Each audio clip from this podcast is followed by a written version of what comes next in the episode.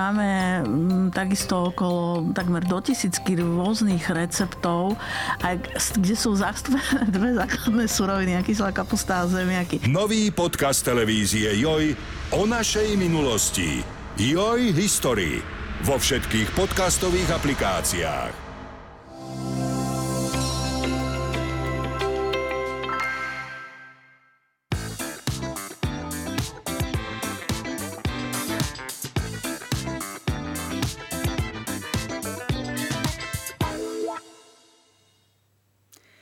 Potápa sa na jeden nádych, bez prístrojov a do hĺbky, akú si len málo kto z nás vie predstaviť.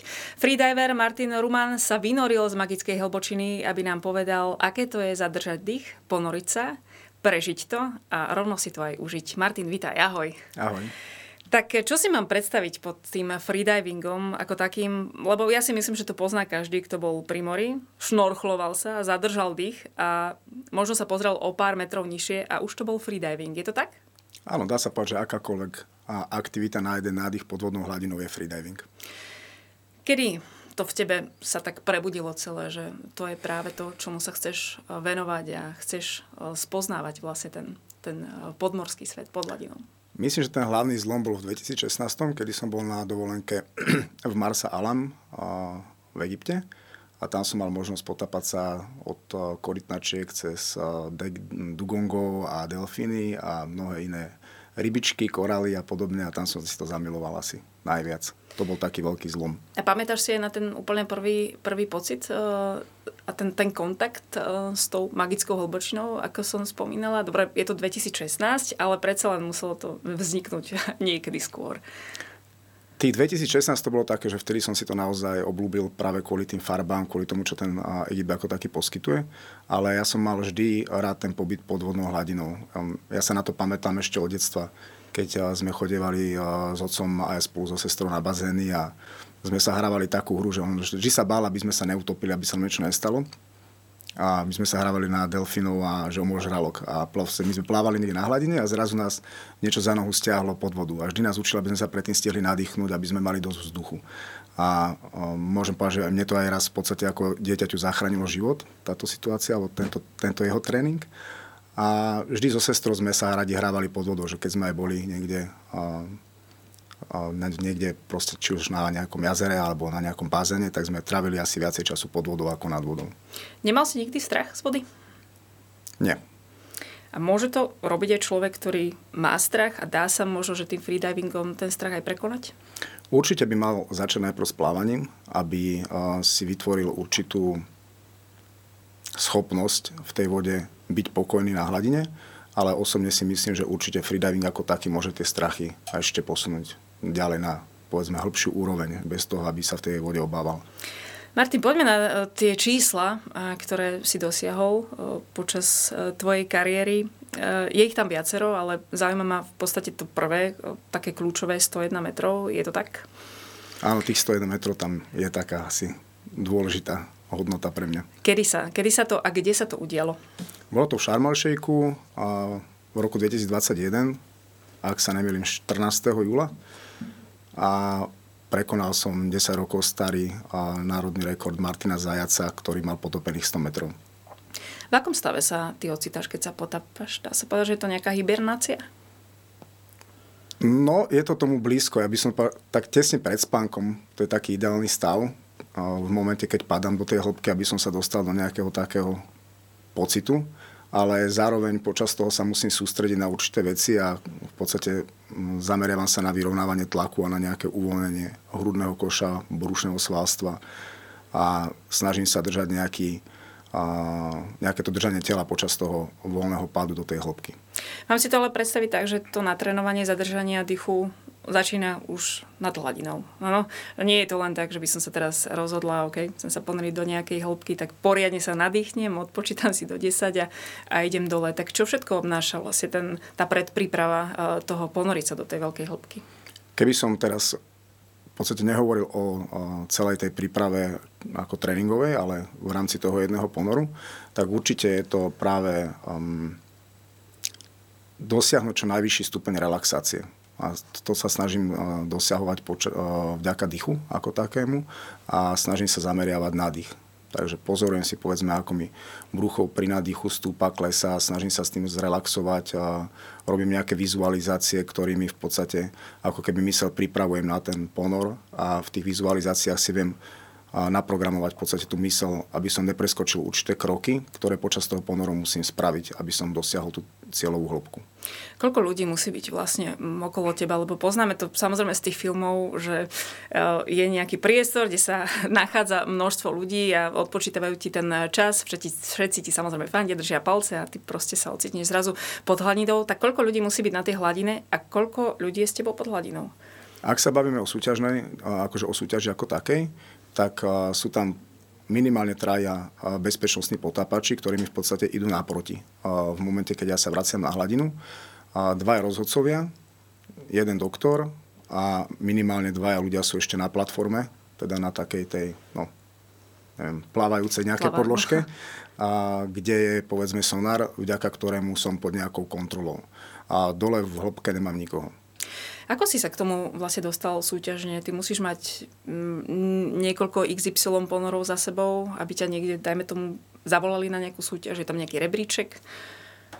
A k samotným súťažiam som sa dostal tak v podstate, že bol som na prvom kurze freedivingu v roku 2017 a ja som sa už tam priamo v podstate rozhodol, že by som chcel pretekať, lebo som sa behom 5 dní dostal na hĺbku 41 metrov bez nejakých ťažkostí a povedal som si, že by to mohlo byť celkom zaujímavé. Tam som urobil 5 minút 45 sekúnd e, zádrž dýchu v podstate bez nejakého tréningu a mal som vtedy okolo 100 kg a pomerne veľa svalovej hmoty, lebo ešte to bolo blízko tomu môjmu koncu kariéry toho pretlačača ako takého.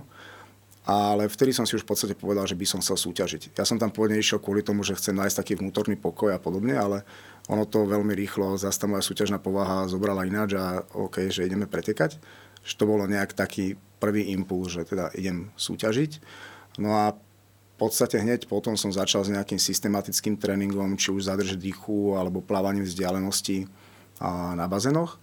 A postupne som sa dostal k tomu hĺbkovému potápaniu aj na súťažiach a vlastne prvá bola v 2018 v Rakúsku, v Tyrolských Alpách na jazere Achense, kde som sa potopil do 50 metrov v tej istej disciplíne, kde teraz držím vlastne ten národný rekord organizácie AIDA 101 metrov. Len to bolo v jazere, kde bola teplota vody na hladine 16 stupňov, dole bolo asi 5 úplná tma a to bol asi môj najstrašidelnejší ponor v živote a fakt to bolo veľmi stresujúce pre mňa. Spracovával som tam veľmi veľa emócií, aj strachu a podobne, takže to bolo veľmi také divoké. To si náhodou verím. Takže je teda rozdiel, či sa potápaš e, jaze, bazén, jazero a, a more alebo, alebo teda oceán. E, čo je pre teba naj, také príjemnejšie, najpriateľnejšie? Tak jednoznačne, keď to je teplá voda, e, takže nejaká a dobrá viditeľnosť, tých miest na svete určite veľmi veľa. A ja aj kvôli ekonomickým možnostiam sa snažím vždy voliť nejakú lokalitu, ktorá je pre mňa dostupná aj finančne. Ten Egypt je preto pre mňa taký schodný, čo sa tohoto týka. A tam je to fajn práve preto, že tam nie sú príliš veľké teplotné výchylky, takmer žiadne. Takže taká istá teplota, aká je na hladine, tak je plus minus možno 1 stupeň aj dole v 100 metroch plus, takže tam to nejak nepocitujem nejaké teplotné rozdiely. A ideálne je, pokiaľ nie sú príliš silné prúdy. A, ideálne žiadne. Takže to by bola taká, povedzme, ideálna situácia. Mne trochu vlny nevadia, práve naopak na tú disciplínu, keď sa do tej hĺbky šplhám a šplhám sa z nej naspäť, tak ja tie vlny mám rád, lebo pokiaľ chytím tempo tej vlny, tak ona mi pomáha vraciať sa na hladinu. Čo patrí k tvojej povinnej výbave, aby si sa vlastne ponoril? Tak potrebujem neopren, opasok s nejakými zaťažami, záťažový taký obojok na krk. A ten je pre mňa veľmi dôležitý, pretože je v podstate tá záťaž pod ťažiskom môjho tela a on ma v podstate dole ťaha. Kdežto tá záťaž na zadku, a, tak tá vás tlačí z hora. Hej. Takže pokiaľ a, spomalím, tak potom má tendenciu prepadávať cez strany alebo dopradu dozadu a môže mi to meniť pozíciu tela vzhľadom na to lano, podĺžke ktorého sa potápam. Takže sa to snažím kombinovať cez, cez ten, ale kompenzovať cez ten záťažový obojok na krku. Potrebujem takisto štipec na nose, a po prípade masku, to je o tom rozhodnutí, hej, že či sa chcem venovať potápaniu do hĺbky z masku na tvári, alebo štipec, to je pre mňa dosť rozdiel. A pokiaľ nepoužívam teda plútvy, ale sa šplhám, tak okrem bezpečnostného úvesku, o ktorý som vlastne, pri, vďaka ktorému som pripnutý o to vodiace lano, ešte potrebujem mať nejaký potápačský počítač, ktorý mi a, dáva informácie o tom, v akej hĺbke sa nachádzam a je to pre mňa veľmi dôležité vzhľadom na určité manévre, ktoré počas toho musím urobiť. Je teda rozdiel, že ak máš neopren, ak by si napríklad vyšiel iba v klasických plavkách.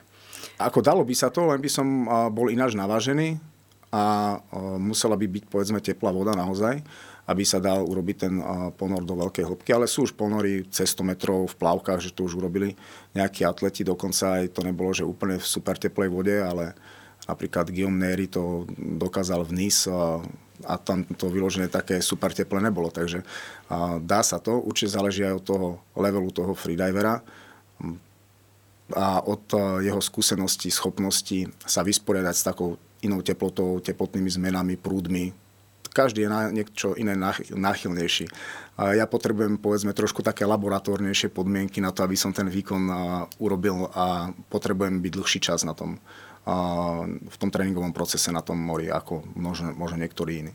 Hovoril si o tom štipci, o maske, mm-hmm. o mhm. plutvách, takže existuje asi množstvo kategórií, v, ktorom, v ktorých Áno. sa dá súťažiť, tak koľko ich je, aby sme mali prehľad? No momentálne, čo sa týka tých hĺbkových disciplín, tak máme súťažnú disciplínu. Konštantná váha, tam sa potápa s monoplutvou, to je tá veľká plutva, kedy používate vlastne... Ariela. áno, delfíny kop na to, aby ste sa dostali do hĺbky a naspäť. Potom máme konštantnú váhu s plutvami, kedy sa používajú také dlhé plutvy na freediving, ktoré sú už dnešnými technológiami naozaj veľmi výkonné. A, ale je tam dôležité to, že musíte kopať strižným kopom. To je striktné. Nemôžete tam používať delfíny kop to je Takže v rámci pravidel. Áno. Okay, okay. Potom tam je uh, konštantná váha bez plutiev, vtedy plávate bez plutiev prsia v podstate do hĺbky a naspäť. To je najťažšia disciplína. A potom je free immersion, alebo voľný ponor, kedy sa môžete do hĺbky šplhať a vrátiť sa naspäť na hladinu. A teda tvoja najobľúbenejšia disciplína? Oni sú všetky pekné. Najmenej rád mám tie prsia do hĺbky, sa priznám a žiaľ monoplutu, vzhľadom na to, že ja mám problémy s platničkou, tak mne to príliš nesedí, nemám tam moc flexibilný ten spodný chrbát a mm, to nie je disciplína, ktorej sa do budúcna chcem venovať ani v podstate poriadne nemôžem. Najradšej mám free immersion, je to aj pre ten pocit, ktorý z toho mám také istoty a bezpečia, lebo ja mám tie ruky a tú vrchnú časť tela silnú, na to som trénoval drvivú väčšinu svojho života, takže na to sa budem naozaj spolahnuť, že sa z tej hĺbky vrátim. Tam si mám naozaj že istotu, že tam mám veľké rezervy ešte stále. A veľmi sa mi páči disciplína s plutvami. Len ono je to vždy o tom rozhodnutí, že ja keď teraz napríklad niekam pôjdem na prípravu do zahraničia a som tam 5-6 týždňov, tak čím viacej disciplín budem robiť, tak tým sa viacej rozloží tá moja pozornosť na tie viaceré disciplíny a menší výkon dosiahnem v, v každej z nich. A to je proste aj pre mňa také, vždy také trápenie, že čomu sa teda idem venovať, že či chcem posunúť ten môj rekord free immersion, alebo že či by som chcel skúsiť tomu Maťovi Zajacovi zobrať iný rekord v inej disciplíne. A to je práve pre mňa furt taká otázka, že čo mám teda spraviť. Aj teraz sa nad tým v podstate takisto zaoberám, že či idem naspäť do free immersion a skúsim tam urobiť nejaký poriadnejší ponor, že to ešte skúsiť posunúť. Aj keď úplne úprimne poviem, že je to otázne, či sa mi to povedzme za nejakých 6 týždňov podarí. Že možno by som na to potreboval viac času na to, aby som sa tam vrátil aj keď to môže ísť naozaj že jednoducho a môže to ísť uh, komplikovane. Tam veľa záleží práve odo mňa. Do akej miery to budem schopný aj mentálne celé spracovávať. To je asi ten najväčší problém. To ostatné by bolo celkom podľa mňa ľahké, lebo fyzicky som na tom dobré, s zadržou dýchu takisto, vyrovnávanie tlaku mám na vysokej úrovni, ale to vyrovnávanie tlaku je každopádne ovplyvňované aj tou mentálnou pohodou a toto je to hlavné, aby som tam bol pohode. Proste Takže keby sme to mali percentuálne rozložiť e, fyzično a psychično, tak do akej mierky by si to dal? No v mojom prípade možno 50 na 50. Pomohlo ti možno to? Spomínal si, že si sa venoval arm wrestlingu, pretláčal si sa. Pomohlo ti to, že si prišiel vlastne z profesionálneho športu do iného profesionálneho športu? No viem, mám disciplínu. Ono, viete, aj to v čomkoľvek, alebo vieš teda, v čomkoľvek, čokoľvek, čo človek robí, tak motivácia je super, ale to, čo robí výsledky, je disciplína a nejaký systém. A tým, že som vedel fungovať aj vtedy dosť systematicky a vďaka tomu som vedel robiť výsledky a mal som disciplínu v tréningoch, tak to isté som schopný v podstate zaviesť do tohoto športu. A ja keď sa pre niečo rozhodnem, že naozaj to chcem a nemám žiadne nejaké svoje vlastné mentálne prekážky, tak si myslím, že môžem dosiahnuť takmer čokoľvek. Takže a toto také zdravé sebavedomie, ktoré by nemalo byť zase prehnané, aby do tohoto ego príliš nerozprávalo, to by ma mohlo naozaj a, potom aj zabiť pri tejto disciplíne. To je veľmi dôležité si tak kontrolovať, aby som v podstate nezačal v jednom momente tlačiť na pilu, lebo potom môžu prísť naozaj nepríjemné zranenia, ktorým by som sa chcel vyhnúť. Martin, kde trénuješ? Dá sa vôbec v podmienkach na Slovensku trénovať dostatočne, aby si potom mohol robiť tie výkony, ktoré máš v zahraničí? Trénujem veľmi veľa na suchu, takže mm, či už nejaký tréning vo fitness centre, alebo mm, sa venujem rozvoju flexibility na rôznych na rôzne stretchingové pozície. To môžem robiť kľudne doma, na to nepotrebujem niekam ísť. Vyrovnávanie tlaku takisto môžem trénovať na suchu, tam je veľmi dobré simulovať určité veci, ktoré sa počas toho dejú aj v hĺbkach. Takže tento tréning funguje fajn. Trénujem na bazénoch, aby som mal ten kontakt s vodou. A keď som vlastne v tomto type tréningu, samozrejme aj ten mentálny tréning je dôležitý, ale ja vyložene nemeditujem, aj keď by mi to možno že pomohlo, ale ja sa snažím robiť dosť veľa zádrží dýchu a tým pádom v podstate tú meditáciu si ako keby robiť v rámci tej zádrže dýchu. Takže sa to snažím cez toto nejak nahrádzať. A keď som naozaj že systematicky v týchto veciach a je to pravidelné, tak potom, keď prídem do zahraničia, tak to tam je veľmi dobre aplikovať. Musí mať na to človek nejakú pľucnú predispozíciu, aby dokázal robiť niečo také aj na, práve na tej vrcholovej úrovni, alebo si presvedčený o tom, že sa to všetko dá natrénovať a potom aplikovať? Určite je výhoda, keď máte povedzme väčšie púca ako niekto druhý, ale zdroj, akože hlavne kvôli tomu zdroju toho kyslíka pre ten organizmus a, a mozog a, a ostatné orgány. Ale z druhej strany pokiaľ niekto má veľmi dobrý level relaxácie, vie sa v tej vode hýbať veľmi efektívne a vie pracovať dobre s vybavením, tak v podstate má menšiu spotrebu toho kyslíka. Ale keby sme to naozaj zobrali tak, že keď má niekto obidve tie vlastnosti, aj to, tú fyziologickú nejakú predispozíciu a zároveň potom aj tú techniku, aj ten čas na ten tréning, má to nejaké mentálne nastavenie, tak to sú práve tí svetoví rekordery. Je to tak, že keď sa ponáraš do tej hĺbky, tak v podstate okrem mozgu, srdca a tých plúc, ktoré potrebujeme na ten život, sa ostatné orgány ako keby dokázali e, vypnúť a vlastne šetríš ako keby tú energiu, lebo ideš dole pomaly, že nejdeš na čas, hovorím správne, Áno, tak? načas nejdem, idem iba do hĺbky, a tak orgány sa nevypnú, hej, že tamto zásobovanie Veľmi laicky som to samozrejme jasné, povedala, toho ale... kyslíka, kyslíka funguje. Každopádne počas um, potapania na nádych do hĺbky uh, naskakuje tzv. mammalian diving response, čo je potapacká odozva cicavcov. Mohli ste možno už počuť aj výraz potapacký reflex cicavcov. Aj keď reflex nie je ten najvhodnejší pojem, ale skôr ide o odozvu, lebo reflex je jeden vnem a jedna reakcia a tuto sa jedná o viacej v podstate spúšťačov, ktoré spúšťajú viacej fyziologických reakcií, preto je to skôr odozva. A tento v podstate jav, ktorý sa udeje, nám vie ušetriť veľmi veľa kyslíka. A aj ochrániť v podstate plúca ako také pred zbortením. Vďaka tomu môžeme potápať do veľkej hĺbky bez toho, aby sa nám tie plúca roztrhli. Ja tu mám inak ten potapacký reflex napísaný, chcel som sa k tomu dostať. Sám si, sám si to vysvetlil. Um, no. A môžem ho trošku špecifikovať, keď chceš. Tak akože pokojne, úplne kľudne. A v podstate on spôsobí to, že naskočí tzv. bradykardia, takže znižená tepová frekvencia. To nám pomôže v tom, že sa spomalí ten tep ako taký. Čím máme pomalší tep, tým je menšia spotreba kyslíka. To je jeden veľmi dôležitý ten faktor. Potom tam dochádza tzv. periférnej vazokonstrikcii. To znamená, že sa zúžia cievy v perifériách a zároveň dochádza k dilatácii ciev v rámci plúc, srdca, mozgu a lepšie je v podstate zásobovaný mozog a celý ten systém malého krvného obehu. To znamená aj tých ostatných orgánov. Ďalšie, čo je veľmi podstatný faktor, tak je tzv. splin efekt, slezinový efekt, lebo slezina je zásoba červených krviniek a odtiaľ sa nám ako keby tá zásoba tých červených krviniek dostane do toho krvného riečišťa a máme viacej hemoglobínu takže ten transfer toho kyslíka je efektívnejší, je lepší.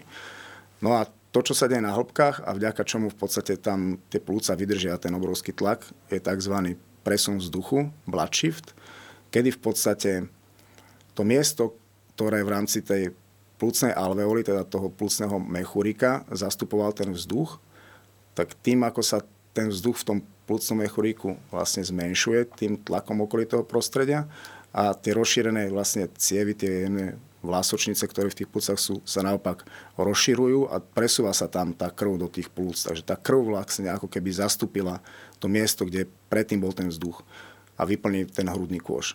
A práve vďaka tomu nedojde k tomu zborteniu tých plúc. Je to veľmi zaujímavé vymyslené, až mám taký pocit, že nás niekto nejak uh, naprogramoval alebo tak, že No, ty si nabobovaný teóriou. Musíte to samozrejme pochopiteľne aj baviť. A je inak veľmi dôležité vedieť práve aj tú teóriu, ak sa ide potápať nejaký like? No určite áno, lebo práve vďaka týmto veciam, povedzme aj úplne nejaký začiatočník si môže uvedomiť, že on má dosť veľa kyslíku, a keď ide do nejakej zadrže dýchu a že to, čo mu hovorí, aby začal dýchať, nie je nedostatok kyslíka, ale je to prebytok CO2 a teda oxidu uhličitého. A toto je práve tá vec, ktorá nás núti dýchať. My príliš nie sme schopní zaznamenávať nedostatok kyslíku.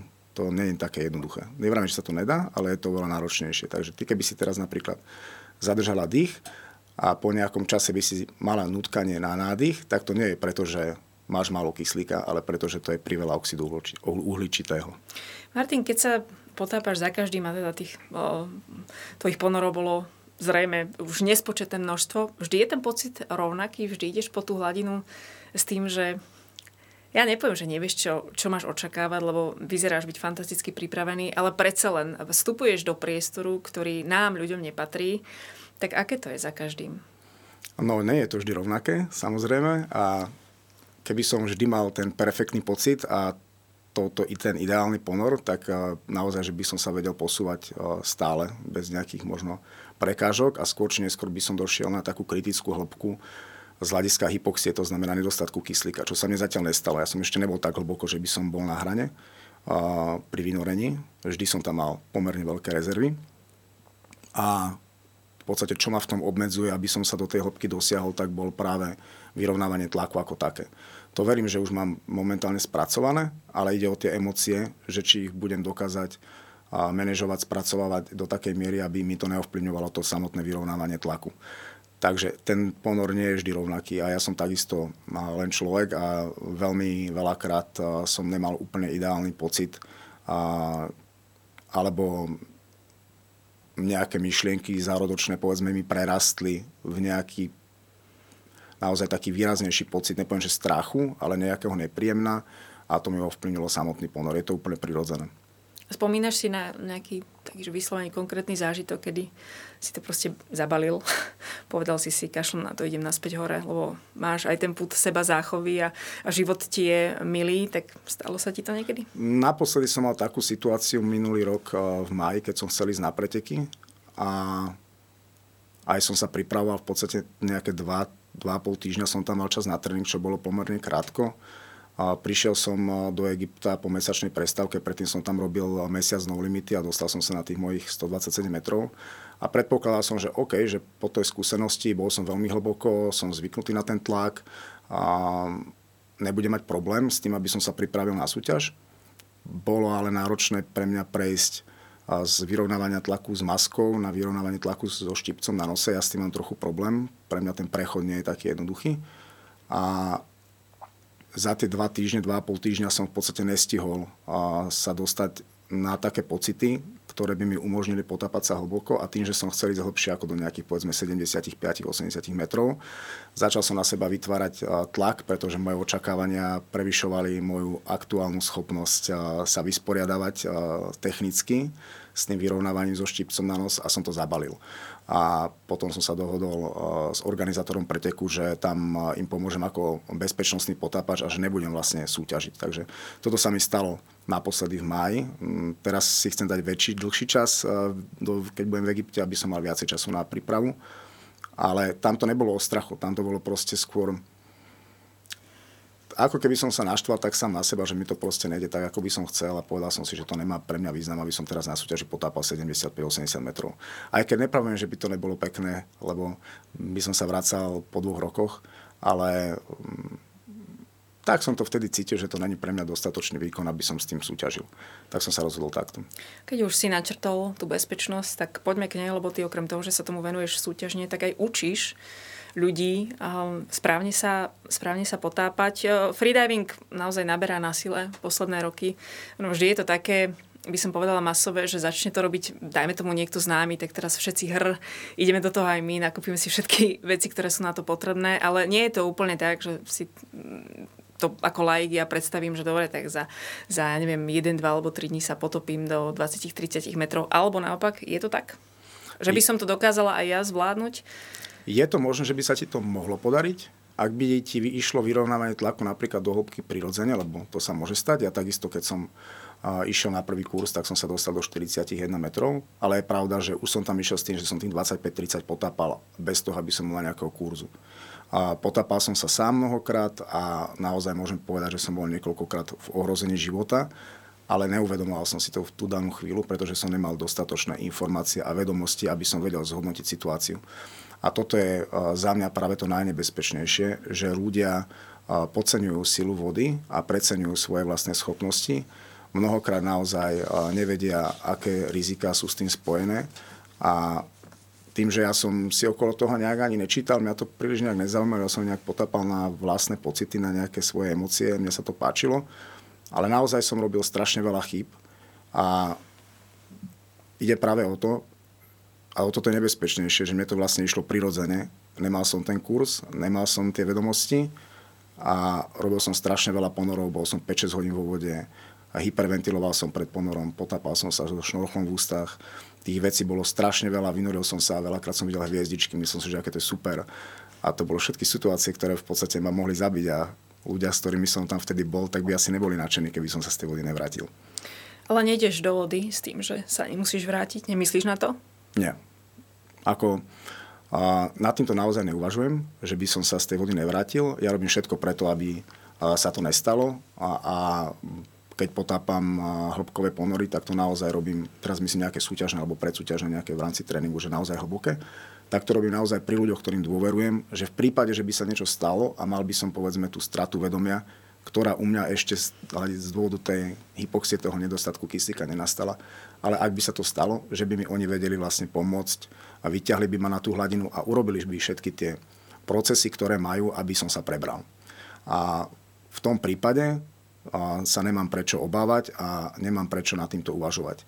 A nie sú to ale ponory, ktoré by som si dovolil robiť pri každom. To znamená, že keď na to niekto nemá level, nemá na to niekto hm, skúsenosti a vzdelanie, tak ja nepotápam na také hĺbky, aby som bol ohrozený na živote.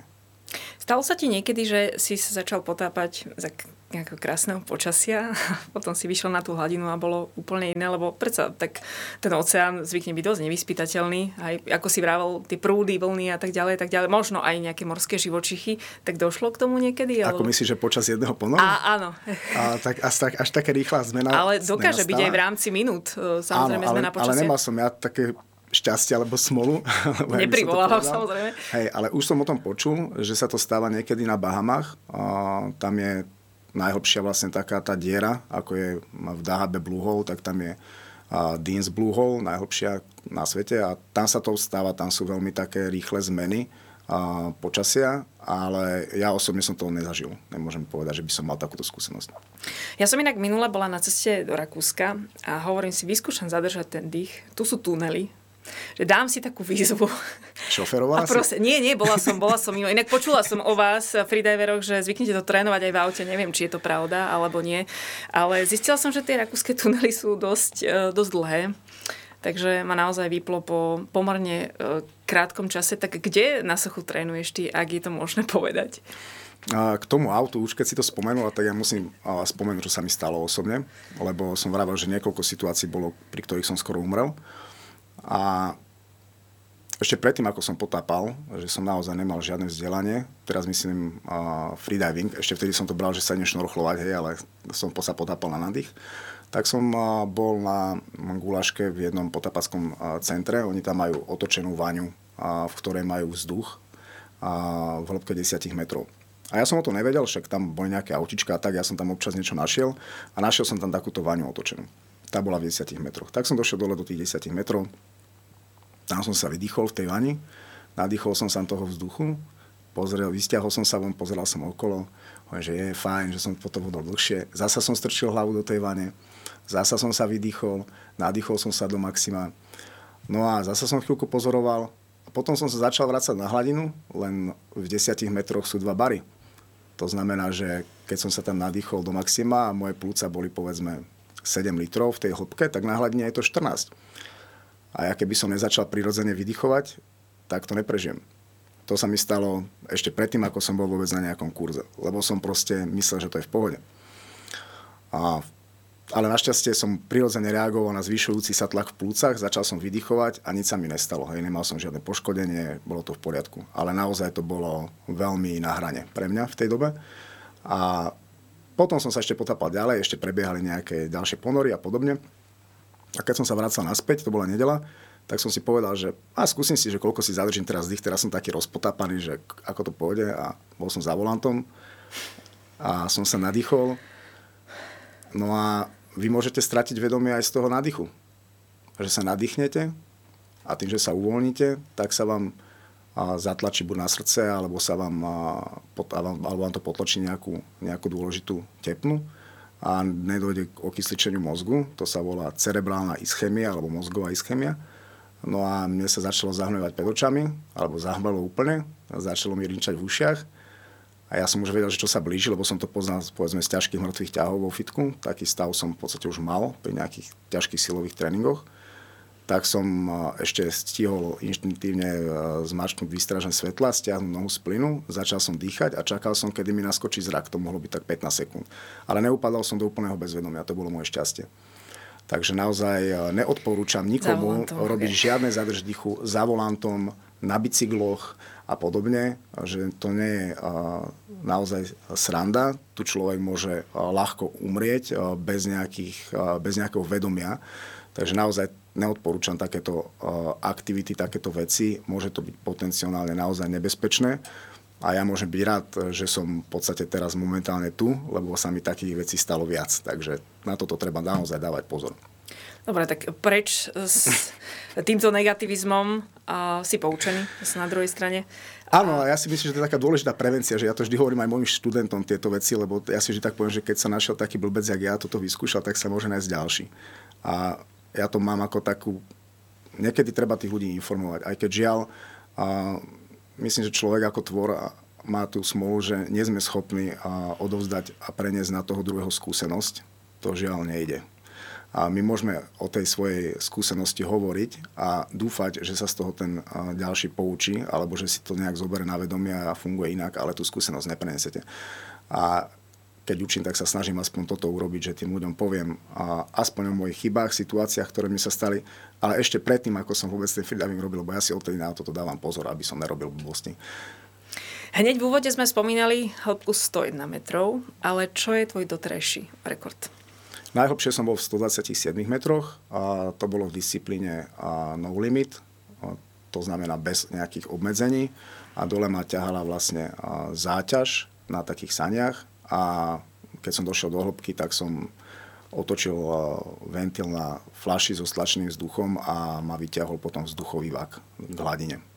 Inak, čo som si všimla na tých videách, ktoré si mi naposielal, že vlastne ty si otrhol papierik v istej tej hĺbke, ty ho musíš doniesť hore ako dôkaz, že si tam bol. Čo je tam na ňom napísané? Pri tých súťažných disciplínach, to znamená napríklad, kde som urobil tých 101 metrov, ten free immersion, tak uh, tam to je vlastne také potvrdenie toho, že som v tej hĺbke bol. Okrem toho, že ma sleduje sonár, tak mám ešte v podstate uh, súťažné hodinky na zapesti, ktoré určujú tú hĺbku.